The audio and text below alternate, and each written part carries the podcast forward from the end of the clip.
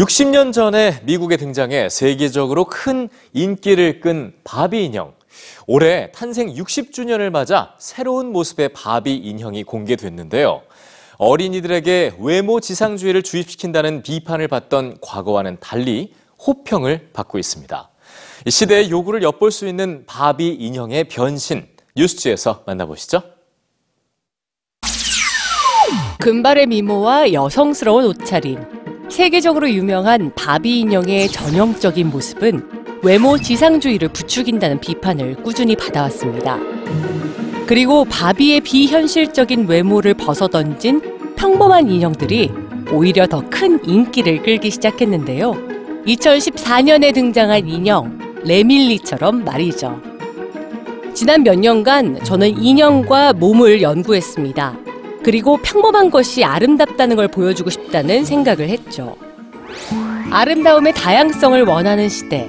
이제 이런 시대의 요구에 따라 바비 인형도 변화를 꾀하기 시작했습니다.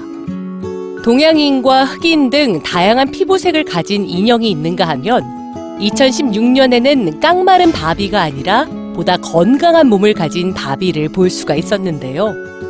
이건 우리 아이들이 꿈꿀 수 있는 미래의 모습입니다. 왜냐하면 현실적인 세상의 모습이기 때문이죠. 다양한 모습의 사람들이 인형으로 나와서 신기해요. 작년엔 화가 프리다 칼로, 파일럿 아멜리아 에어하트, 나사 과학자 캐서린 존슨, 스노우보드 선수 클로이 킴 등 다양한 직업군의 여성들이 바비의 롤 모델로 등장하기도 했습니다. 그리고 바비 인형이 태어난 지 60년이 된 올해 휠체어를 탄 바비가 공개됐습니다.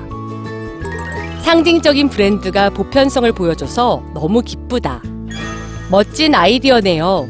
아이들에게 심리적으로 좋은 영향을 줄 것 같아요.